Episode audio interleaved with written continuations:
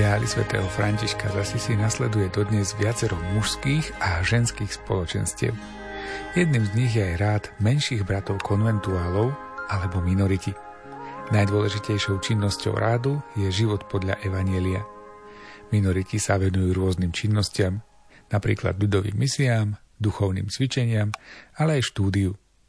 No a v dnešnom vydaní relácie Lupa navštívime jednu zo štyroch komunít, ktoré na Slovensku pôsobia. Pohodu pri rádiách vám prajú majster zvuku Jaroslav Fabián, hudbu vyberá Diana Rauchová a moje meno je Martin Ďurčo. Zaprášenou planinou kráča človek sám s roztrhanou kapucňou kolpetier obraz má.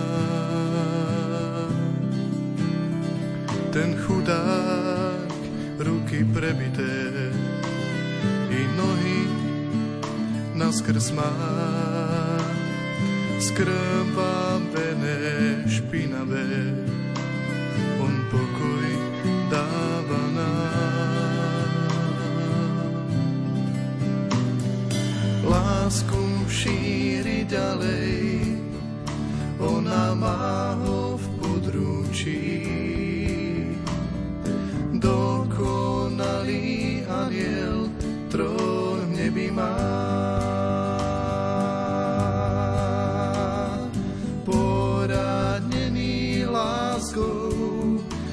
kríž trpí, nie však sám. Ruka v ruke s pánom prichádza k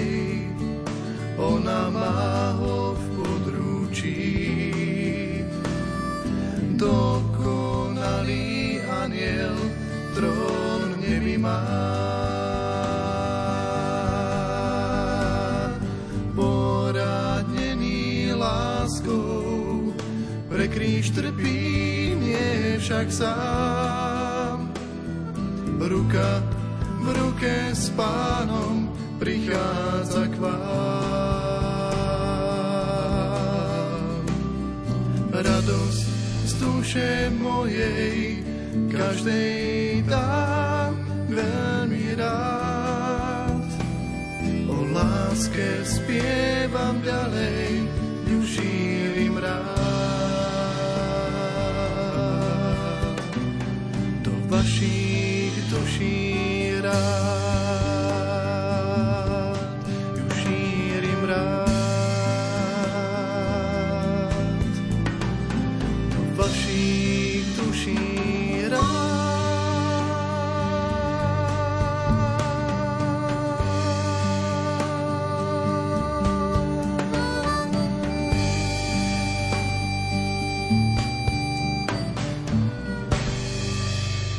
Naše stretnutie s otcami minoritmi sa dnes odohráva v Brehove, dedinke v okrese Trebišov, ktorá leží na brehoch Ondavy. Minority tu pôsobia od polovice 18. storočia.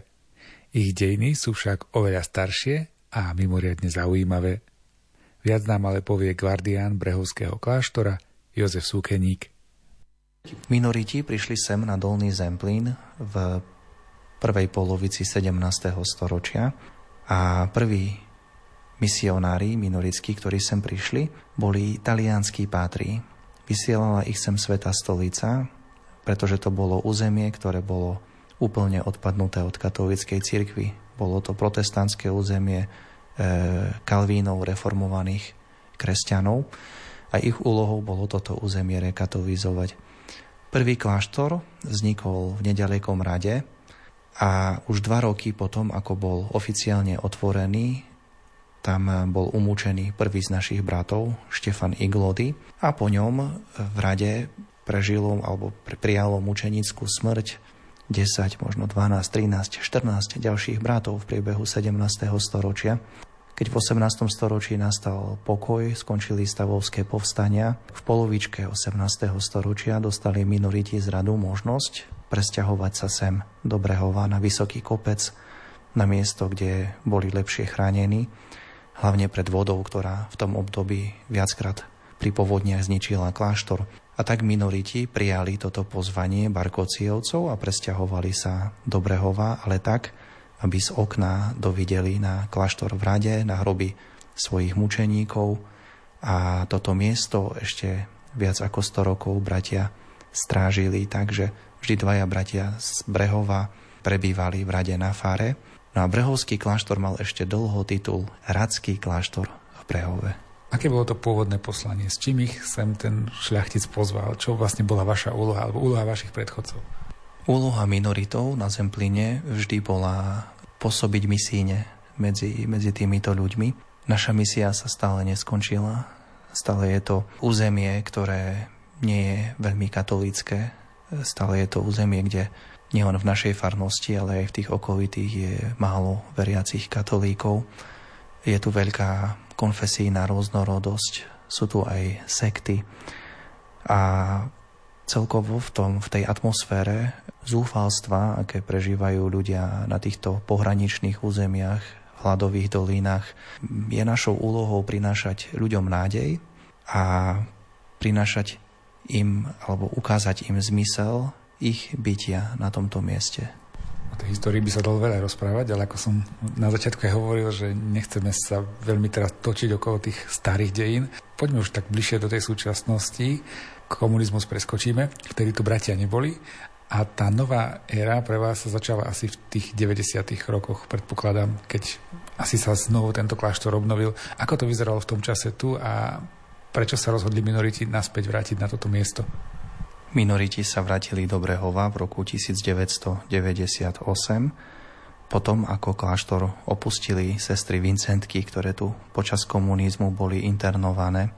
Vrátili sme sa a získali sme veľmi pekný, veľký historický dom, ktorý dá sa povedať, že už od tých čias sme využívali ako dom exercičný, ako pekné miesto na tábory. Pritom samotná rehoľná komunita tu vždy bola relatívne slobodná, pretože to nedávna tu ani nesídlila farnosť a teraz farnosť máme, ale iba takú maličku, ktorá si nevyžaduje veľa pastoračnej práce. Takže bolo to také miesto, kde bratia mohli oddychnúť, kde mohli akademicky pracovať a vychádzať na ľudové misie, duchovné obnovy do iných stredisk, kde boli pozývaní kto tvorí dnes túto komunitu. Aký ste veľký a možno aké je to vaše zameranie? V súčasnosti v Brehovskom kláštore prebýva komunita štyroch bratov. Jeden z nás nie je kňazom, traja bratia sú kňazi a ešte s nami, s našou komunitou býva v kláštore jeden bezdomovec, ktorý nám pomáha a zapája sa tak ako vládze, ako chce aj do našho komunitného života. Úlohou, úlohou našej komunity na tomto mieste je, tak ako v pastorácii, vlastne ukázať, že aj tu sa dá pekne žiť reholné kňazské povolanie, ukázať ľuďom, ktorí žijú na okolí, že církev má o nich záujem, že církev sa o nich stará a v tomto zložitom prostredí Dolného Zemplína, ktoré je zložité aj konfesíne, aj kultúrne, a ľuďom sa tu neľahko žije, stať sa akýmsi takým centrom, takým mestom na vrchu, kde môžu ľudia stále pozrieť, dvihnúť oči a vedieť, že tu sa kto si za nich modli,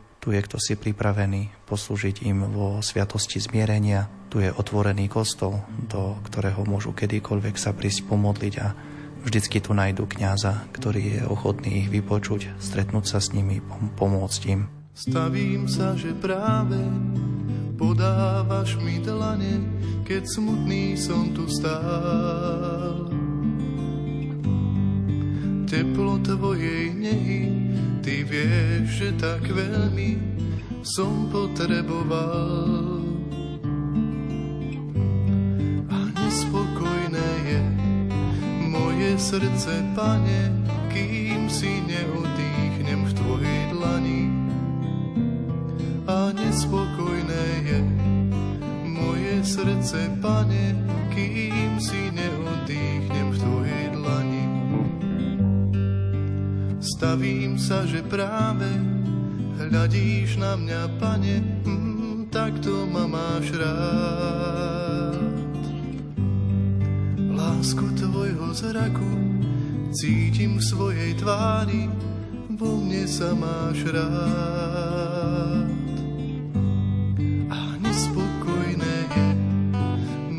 Srdce, pane, kým si neodýchnem v tvojej dlani.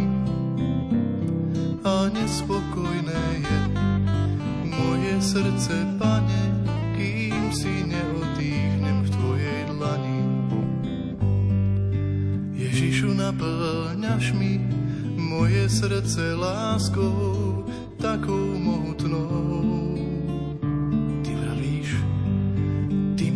väčšiu cenu než bohatstvo sveta, tak poď za mnou. A nespokojné je moje srdce, pane,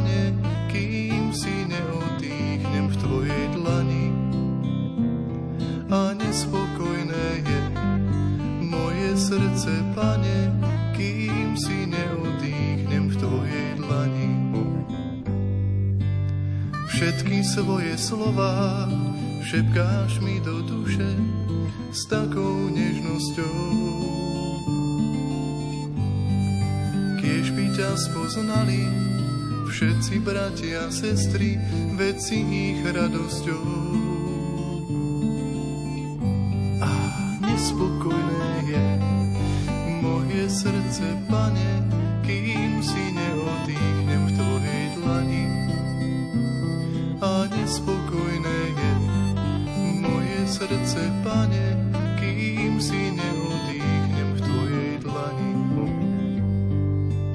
Stavím sa, že práve miluješ ma, pane, láskou mohutnou. Ja túžim potom, pane, milovať ťa stále láskou najväčšou. A nespokojné je moje srdce, pane, kým si neodýchnem A nespokojné je moje srdce, pane, kým si neodýchnem v tvojej dlani. A nespokojné je moje srdce, pane, kým si neodýchnem v tvojej dlani. A nespokojné je moje srdce, pane, kým si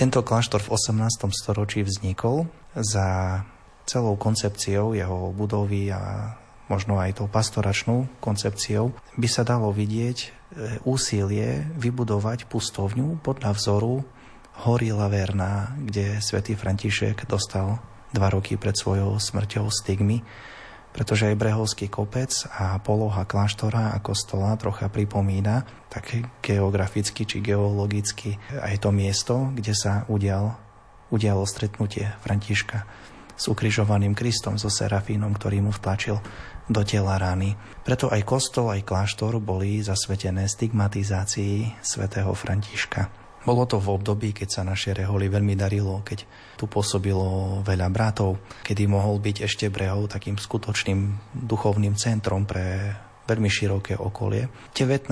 storočí a do tej prvej polovice 20. storočia e, samotná rehoľa prežívala krízu tomto kláštore bolo vždy iba zopár bratov alebo iba jeden brat, ktorý ho v úvodzovkách strážil. Bola tu veľká bieda, obrovská chudoba. A tak sa začalo do tohto kláštora chodievať za trest. Potom v dokumentoch, ktoré sú zachované v Ríme vo vizitáciách, sa bežne spomína, že Brhovský kláštor je väzenie pre nepohodlných bratov, pre bratov, ktorých treba niekam ukryť.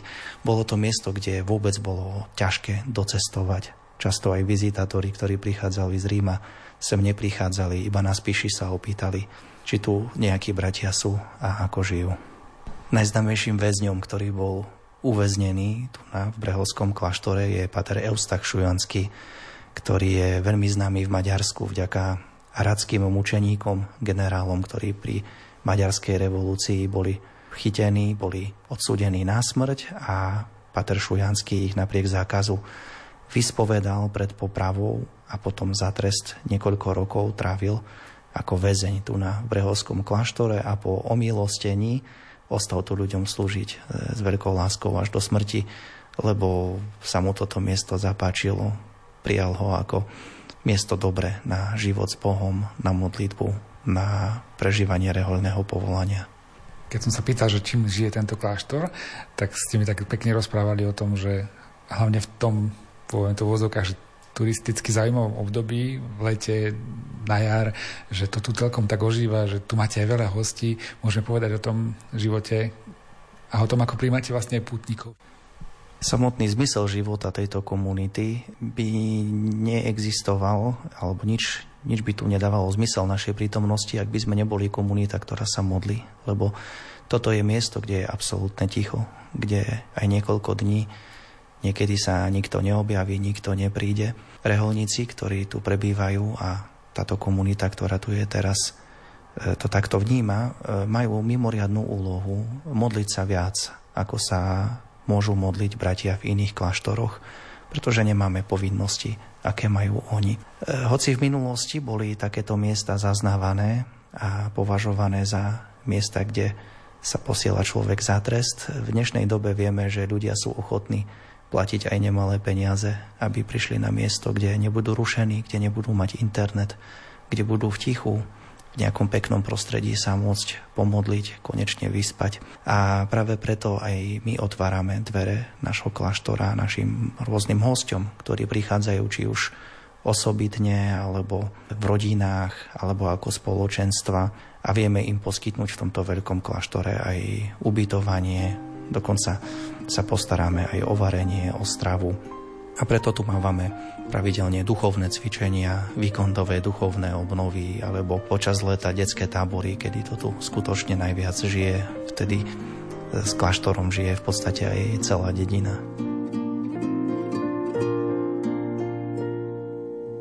Ukáž mi tvár, celú ju máš zahalenú do temných rán.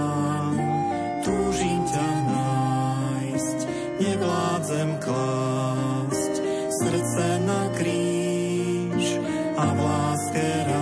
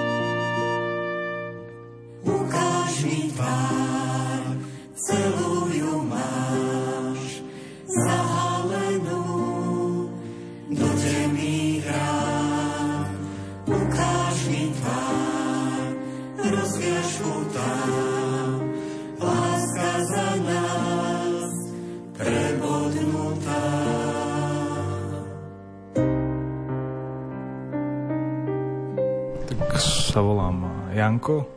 V Reholi som od roku 2006, čiže už 6-17 rokov.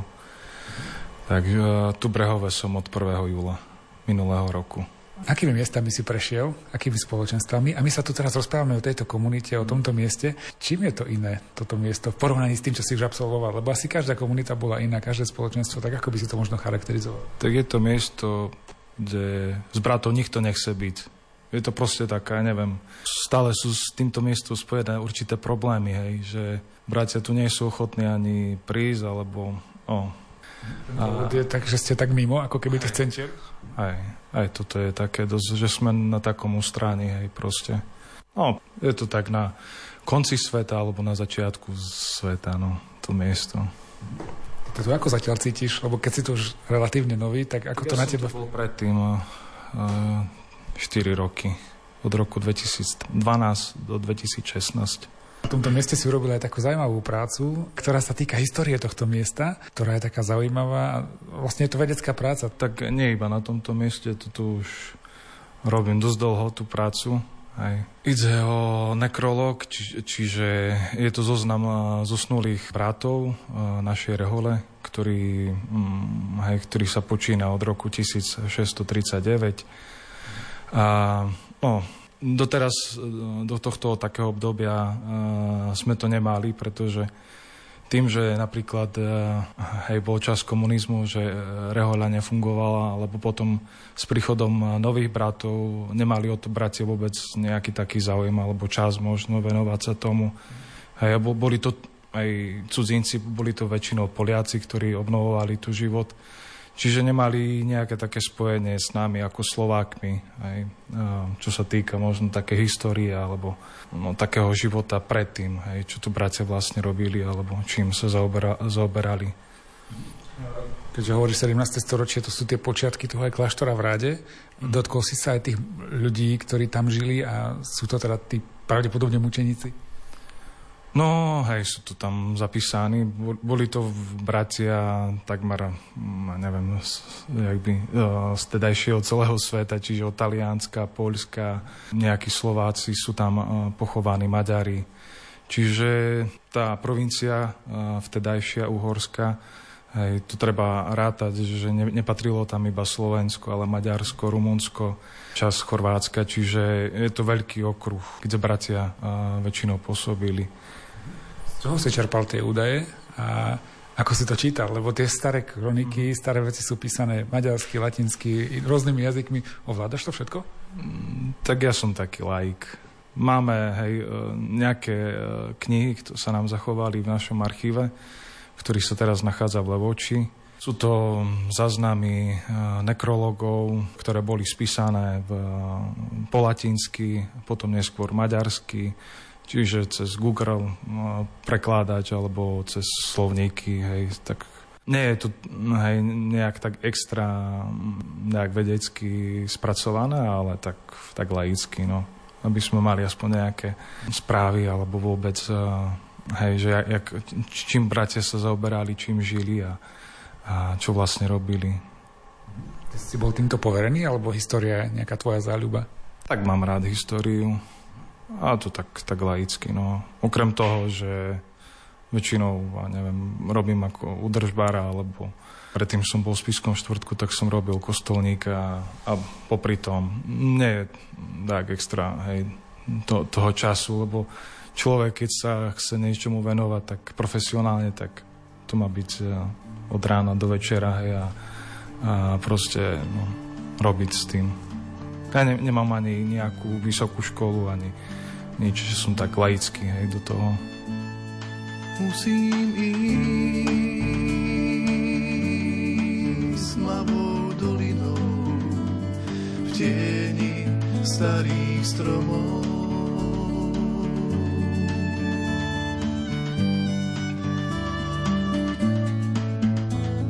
Z zrazu počujem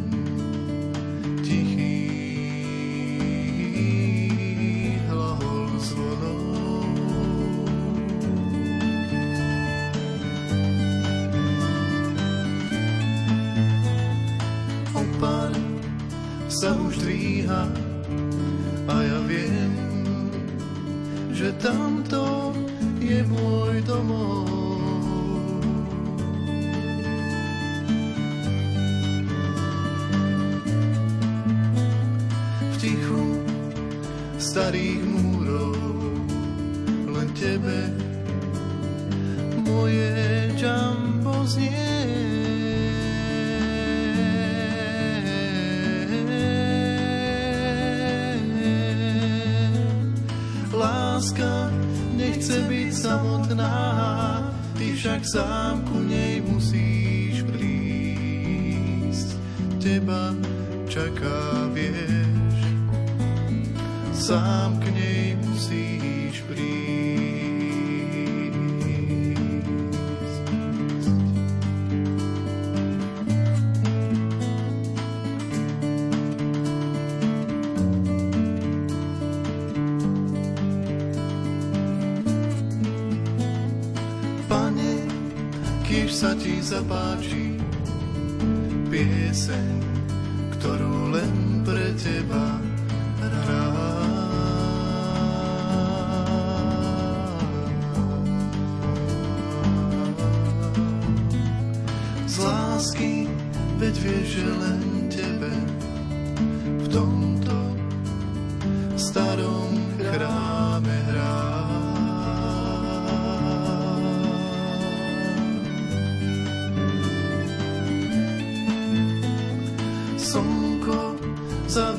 zapadá, stráca sa v tieni starých stromov.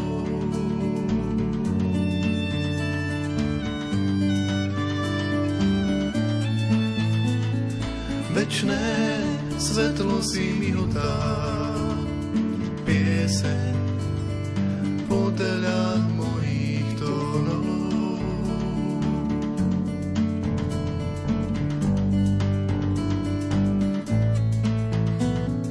Láska nechce byť samotná, ty však sám ku nej musíš prísť. Teba čaká, vieš, sám k nej musíš prísť.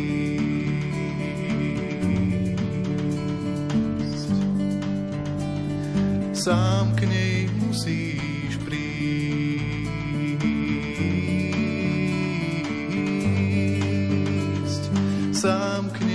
musíš prísť.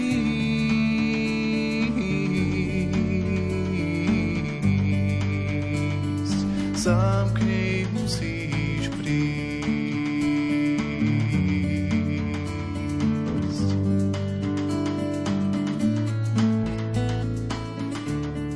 opýtam na, na to povolanie brata. Ako ťa to napadlo? Ako vzniklo to povolanie? Lebo predpokladám, že to je tiež nejaké špeciálne volanie, ktoré je asi iné ako kňazské, lebo však je to rozlišené. A ako si k tomu došiel, že budem bratom a nebudem kňazom? Tak e, tým, že e, pochádzam z dediny e, Bela nad Cirochou, tak som mal, mohol vidieť, vidieť aj, aj svojom takom zázemí, či už miestnej církvi, alebo v rodinnom. Mal som suseda najprv kapucína, ktor- ktorom som tak e, spoznal aj na menších bratov a potom neskôr som aj došiel nejak k minoritom. Mám, e, v mojej rodine je tiež, mám brata Františkána, čiže bolo to také komplikované, lebo vtedajší môj predstavený e, tak silou mocou chcel, aby som išiel za kňaza. Počas aj noviciátu, kedy e, je taký čas e, takého rozpoznávania duchovného, tak e, ja som už aj vtedy napísal, že chcem byť reholný brat, ale nejakou silou, mocou aj bolo také stále, a čo budeš robiť ako reholný brat? Že, no, už aj zo strany nás, ako poviem, že predstavených je taký určitý aj nátlak na to, aby ísť študovať za kniaza. Ale tak ja som to necítil, tú svoju cestu ísť tou kňazkou, hej, cestou, ale, ale tým, že, že budem brat a možno, hej, sme iba traja bratia, tu minoriti na Slovensku, takže ostatní sú kňazi. No, tak no, som rád, že som reholný brat. Že František mal také niečo, nie? Že nechcel byť kňazom. Hej, hej. nechcel byť. A ako svätý František, nechcem to tak uh, no, in, interpretovať, uh, ale skôr z toho, že uh, nechcel prijať to, aby, aby sa stal kňazom, ale aby zostal stále tým pokorným, takým božím služobníkom. Ale to bolo z takej jeho duchovnej, možno takej pokory, alebo neviem, jak to nazvať, že takého rozlišovania, že nechcel byť kňaz, ale bol nakoniec diakon. Splnilo to tie tvoje očakávania, s ktorými si do toho šiel? Alebo stále hľadaš tie veci? Mm, toto je moja cesta. Ja som rád, že som reholným bratom a aj vidím to svoje povolanie tak, že, že ma to naplňa. Že nie každý, aj, aj možno aj postupom času prichádzam, že, že Pán Boh má so mnou určité plány a, a môžem pracovať a, a ja to aj tak chápem v tom svojom povolaní, že vždy, keď dostanem to poverenie na to určité miesto, tak ten predstavený píše, aby som slúžil Bohu, cirkvi a ľuďom. A to takto, takto chápem aj ja vo svojom povolaní, že ako brat laik, ako nekňaz môžem byť možno ešte bližšie e, ľuďom miestnym a, a nejakým spôsobom im pomáhať alebo byť s nimi a, a žiť s nimi proste. Ako vyzerá denný program reholníka tu v Brehove? A je to niečo iné ako denný program reholníkov na iných miestach? Tu, dokonca ty si bol v Taliansku, aj tam si nejaký čas pôsobil, takže je, je v tom nejaký rozdiel? Mm, tak myslím, že program je taký bežný, hej, ako v iných kláštoroch, mm, hej, tým, že, že toto miesto je spojené s farnosťou, čiže že všetko sa nejak vyvíjajú ohľadom aj tej farnosti. Tak stávame O, no, prvý program je o 6. máme modlitby rané, potom je konventná sveta omša, po omši, raňajky, čas na prácu, alebo už kto chce, tak si dospí nejak ten, toto, čo nedospal. A o 12. sa stretávame na modlitbe cez deň, obed, a potom je o 6. omša a po omši máme adoráciu vo vešperi spojené s kompletorium tak to je taký náš deň, ktorý sa, hej, ktorý máme skoro každý deň. A to porovnanie Taliansko, Slovensko? Tak tým, že ja, ja, ja mám zažitok z toho, že som bol vo väčšej komunice, tu sme štyria, hej. A nedá sa to tak porovnávať s nejakým takým štýlom a tej veľkej komunity a, a porovnanie mm, tej komunity, kde sme iba traja či štyria. Hej. Toto to, to sú naše reália na Slovensku že Hej, hoci naša taká charizma ako minoritou má, má byť život e, vo väčších spoločenstvách, ale mm, zatiaľ sme roztrúsení po tých miestach alebo po tých starých kláštoroch, ktoré, ktoré nám bratia zanechali a toto je taký náš údel, že starať sa väčšinou o tie staré budovy a, a miesta. No. Ty božská láska, Ježiš môj, si plný lásky najsladšej.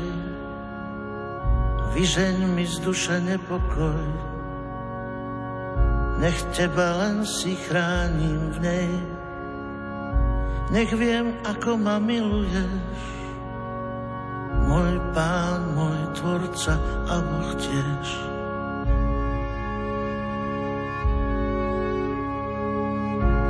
Máš moje srdce, v ňom som s ním, a nikdy mi ho nevrát späť. Ty drahé matky, drahý syn, kto ľúbi ťa smie onemieť.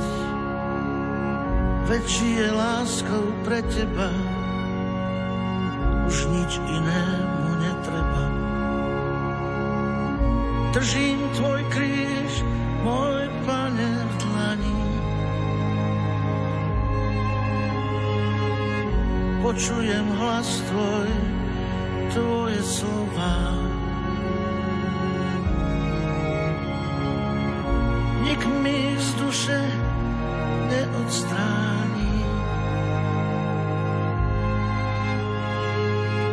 Aj ty mňa príjmi, prosím znova.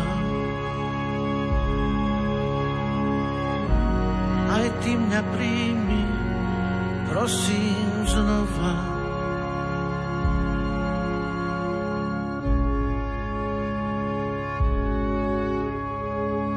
Z neba sa Božia Matka zníš, tu v ružiach kvitne i tvoj syn.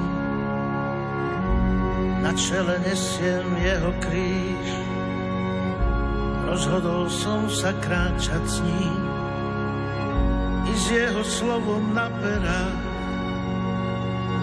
čo zaháňa môj ľudský strach. Držím tvoj kríž, môj pane v dlani, počujem hlas tvoj, tvoje slova.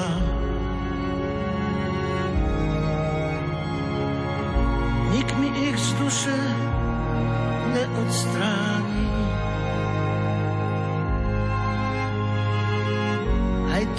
Príjmi, prosím znova.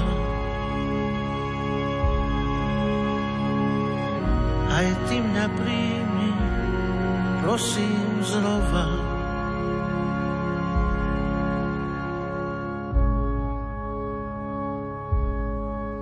Kláštor v Brehove slúži farnosti, ponúka miesto na duchovné obnovy, prázdninové tábory, ale jeho súčasťou je aj pán Štefan, ktorý síce nie je reholník, ale našiel tu útočisko a snaží sa pomáhať bratom v ich každodenných prácach.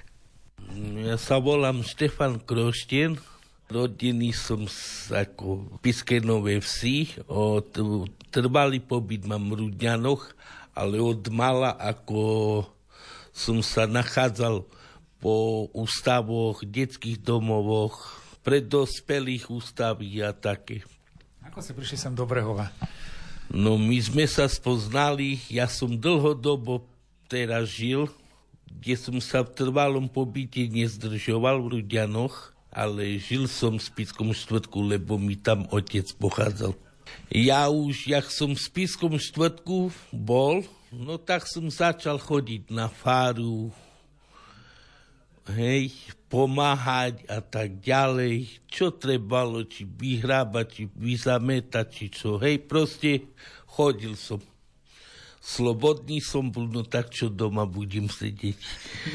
Katolík som veriaci, hej, pobirmovaný krst, mám všetko, príjmanie. Tak, chcel som aj tak službu troška aj ja, že pomôžem cirkvi. Ako sa vám žije s minoritmi? Keď sa no, opýtam, lebo ich najlepšie asi poznáte všetkých. Ja poznám všetkých, aj by som ich chcel pozdraviť, požehnať nový rok no a s našimi bratmi celej kustodie minorito františkánoch. To ma všetci poznajú, hej. Tu som prišiel ku ním, lebo mám aj troška s bývaním problém, hej. Dúfajme, že sa to porieši do tého roku. No tak tým pádom, hej, ja už som nemal ani kde byť pomaly, no tak opýtali sa mi, či nechcem prísť nima.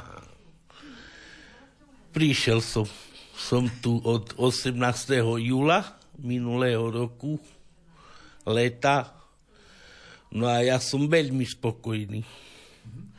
Opýtam sa, máte vy aj nejaké povinnosti, že máte nejakú prácu, niečo, čím vás oni zamestnávajú? No jasné, na to, na to som tu, nie? Máme tu polia, lúky, pasienky, všetko. Fakt, toto je hospodárske budovy, hej, na ktorých sa podielame, hej, počas leta jesene. Čo treba, vyhrabeme, pokošíme, ponošíme šeno, o sliepočky sa staráme, máme. No tak, ja som spokojný, len troška pre samého, no, tak troška smutno, ale tak chodíme do dediny, už ma spoznajú. Tá ja, ja si myslím, že to bývanie sa myslím, že dúfajme, že dorieši. Píšeme furt, takže ďakujem bratovi Jozefovi, Jankovi, pánovi Stanislavovi, Robertovi, hej, ja si myslím, že spokojní ste. No. ale aj našmu Martinovi, šefo, e, kustodovi Martinovi Kolárovi, tak ste všetkým našim bratom Františkánom, či v Levo, či po Sobia, či v Karlovej, či v Bratislave, či v Spiskom štvrtku, jak Brehove. Nevždy svieti slnko nado mnou. Občas prídu mráčky a padá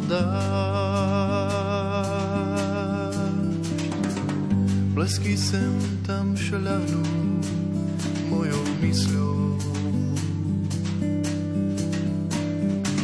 Tak kričím do prázdna slnko, skús ma nájsť.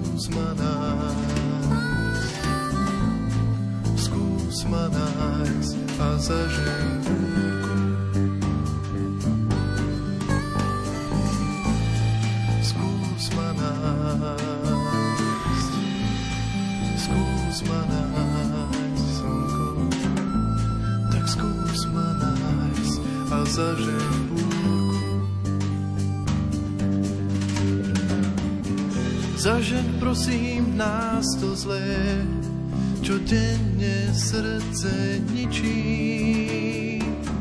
Vráť mi pokoj, ten jemný Vánok, čo pohľadí mi srdce bôľne a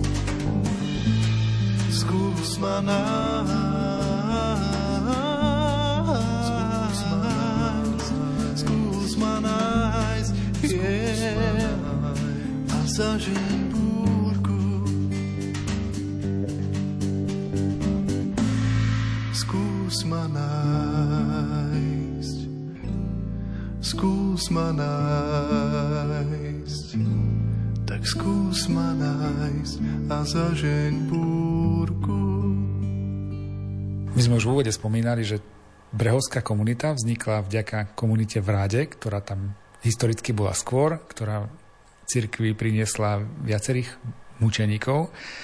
Tí ľudia nie sú ešte na oltári, ale je tam snaha začať proces a Máme aj jeden konkrétny prípad, ktorý je taký dosť, v odzokách poviem, že horúci. Môžem povedať niečo o mučeníkoch z rádu, ktorí majú blízky súvis aj k vám a konkrétne aj k vašej osobe, ktorí toto riešite. Pred 400 rokmi vznikla v rade fantastická komunita bratov, ktorí sa tam zišli z viacerých krajov sveta. Bratov z Talianska, zo Sicílie, z Polska, z Červenej Rusy, aj domácich bratov, slovenských, polských, dokonca bratia nemeckí. Začali veľmi skromne, iba štvorčlennou komunitou, složenou z Talianov a Poliakov, ale vytvorili tam veľmi pozoruhodné miesto uprostred, dá sa povedať, centra reformácie, kde nebolo nejakých katolíkov, kde nemali absolútne nejaké ani materiálne, ani spoločenské zázemie.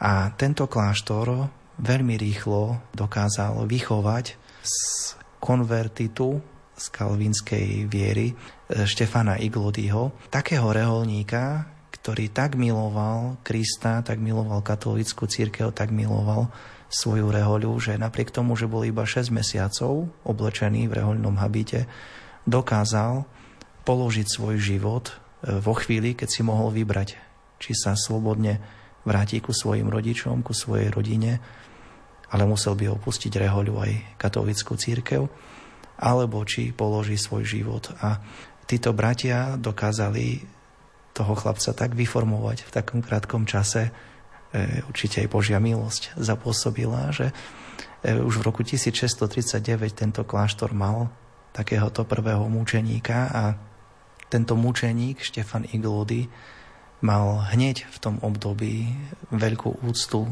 nielen medzi bratmi tu na, na Slovensku, ale vďaka tomu, že tá komunita bola medzinárodná, sa úcta k nemu veľmi rýchlo rozšírila aj do zahraničia. Takže v priebehu 17. 18. storočia sa stal známym v celej našej reholi a dokonca aj v samotnom kláštore v Asízi, v kláštore, kde sa uchovávajú relikvie svätého Františka pri bazilíke svätého Františka. Aj tam sa nachádza jeho portrét. V akom stave je ten proces, lebo som naznačil, že niečo sa schystá, niečo sa spúšťa aj aktuálne? Viac ako 10 rokov sme robili rôzne archívne výskumy, tu na, Slovensku, ale aj v Ríme, aj v Maďarsku a snažili sme sa zistiť čo najviac o mučeníkoch z radu. Dnes vieme, že ich mohlo byť 10, možno 14, nevieme presne a nezistili sme ani identitu nikoho ďalšieho. O nikom hoci je povesť svetosti, povesť mučeníctva týchto bratov veľmi silná a kontinuálna, nemáme dostatok informácií na to, aby sme otvorili proces blahorečenia so všetkými. Ale Štefan Iglody, Štefan Iglody mal šťastie, o ňom sa nám zachovalo dostatočné množstvo veľmi spolahlivých, vierohodných svedectiev, dokumentov, dokonca aj životopisy, ktoré nám umožňujú, aby sme teraz po týchto výskumoch, aj po nájdení jeho ostatkov, jeho relikví mohli požiadať pána arcibiskupa Bobera o otvorenie procesu blahorečenia. Prvé kroky k tomu sme už podnikli a ja dúfam, že v roku 2024 sa dožijeme aj prvej slavnostnej sesie, kedy úradníci tohto procesu slavnostne zložia prísahu a začnú pracovať na tom, aby sme sa mohli o chvíľu tešiť aj zo slavnosti blahorečenia.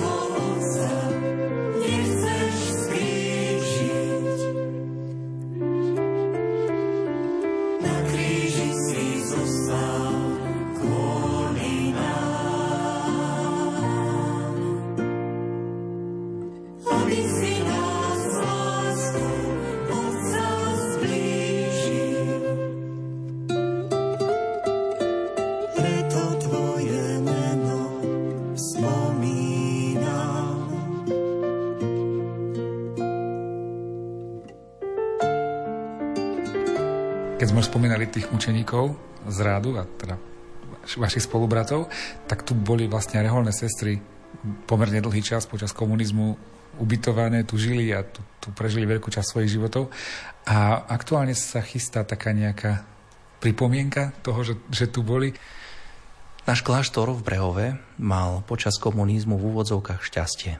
Hoci bol nejaký čas opustený, chátral a bol rabovaný možno tie dva roky, kedy tu nikoho nebolo, ale v roku 1959 sem komunistické úrady umiestnili okolo 100 reholných sestier Vincentiek v dôchodkovom veku. Sestry tu boli internované, boli tu vo väzení, lebo ten kláštor bol známy, že aj predtým fungoval ako väzenie reholníkov. Sestry tu boli internované a mali tu jednoducho vymrieť. Vedľa kostola im postavili márnicu, cez ktorú postupne jedna po druhej odchádzali. Čo je ale krásne a veľmi pekné na, na celom tomto príbehu je, že tie sestry vlastne udržali v tomto dome reholný život. A možno takým krásnym spôsobom, akým ho tu ani bratia pred nimi nedokázali žiť. Reholné sestry sa tu verne modlili, krásne prežívali svoju reholnú profesiu, dávali ľuďom fantastické svedectvo, vychovali celé generácie vynikajúcich veriacich, ktorí sú dodnes, dodnes veľmi silno angažovaní tu na v živote brehovskej farnosti. Celému okoliu veľmi pekne pomáhali po rôznych stránkach, lebo to boli sestry šikovné, školené, boli zdravotníčky, boli krajčírky, E, boli remeselne nadané na rôzne veci. Takže boli obrovským požehnaním nielen pre brehov, ale pre celý tento región. Na cintoríne ostalo po sestrach niekoľko hrobov, ktoré sú už staré a vo veľmi zlom stave. A teraz vznikla medzi ľuďmi v dedine, e, aj na obecnom úrade, veľmi pekná iniciatíva. Chcú, aby sa tieto hroby nahradili pamätníkom, ktorý bude pripomínať to krásne obdobie, na ktoré vlastne ľudia radi spomínajú, keď tu sestry boli, keď im pomáhali, hoci same boli prenasledované, tak pripraví sa nejaká pamätná tabuľa, nejaké pietné miesto, kde si budú ľudia tieto sestričky pripomínať a pamätať na ne. Obecný úrad vyhlásil na to verejnú zbierku, takže v týchto dňoch mnohí ľudia posielajú milodary na transparentný účet, aby sa toto dielo podarilo. Poďme ešte k tomu veľkému výročiu, ktoré tohto roku celá rehola si pripomína a ktoré je vlastne vďaka patrocínu tak úzko späté aj s týmto miestom. Povedzme o tom výročí teda a ako si ho vy tu na tomto mieste budete pripomínať? V roku 1224 svätý František na hore Laverna eh, dostal pri zvláštnom zážitku pri stretnutí s ukrižovaným Kristom stigmy, čiže eh, rany ukrižovaného Krista, ktoré ešte dva roky až do svojej smrti nosil na svojom tele. Brehovský kostol je jeden z dvoch kostolov na Slovensku, ktorý nesie toto patrocínium, hoci v Brehove období komunizmu v priebehu 20. storočia už začal sa slaviť odpust 4. E, oktobra, nie 17.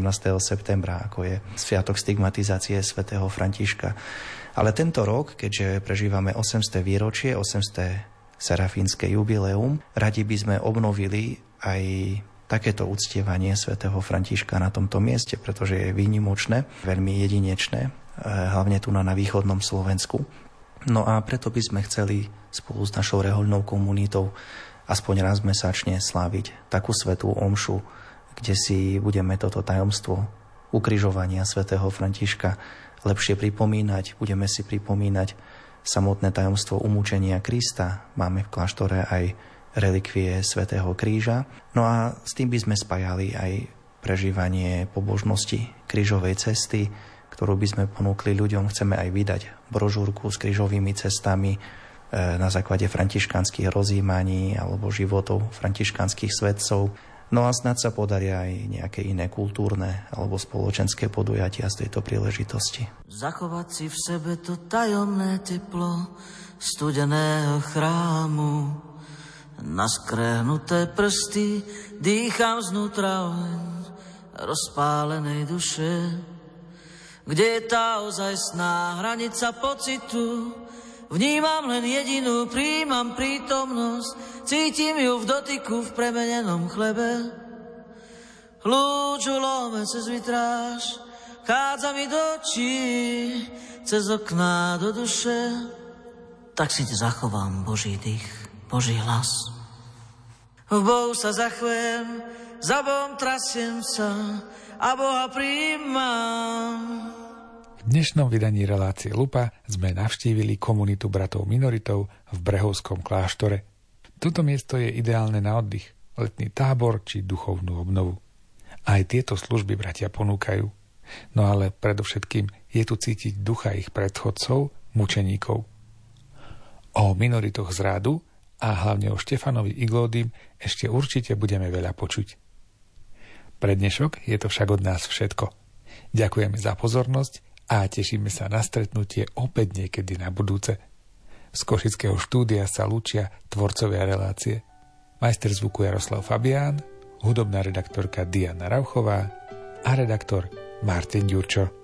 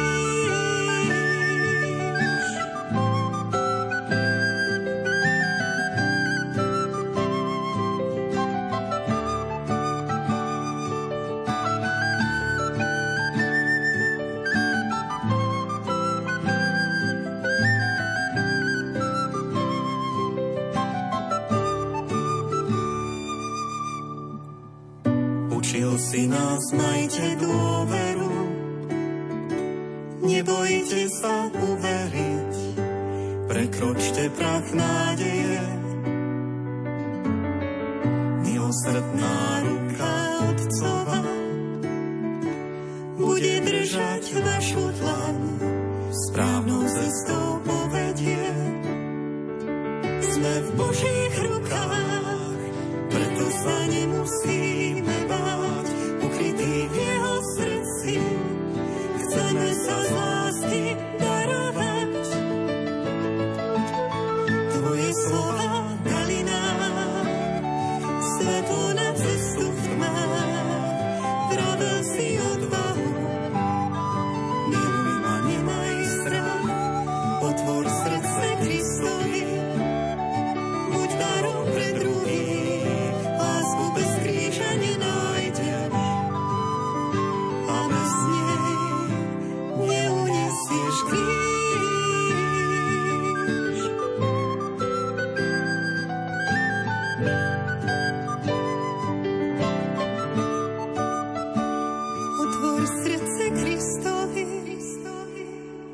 darom pre druhých. Lásku bez kríža nenájdeš a bez lásky neunesieš kríž.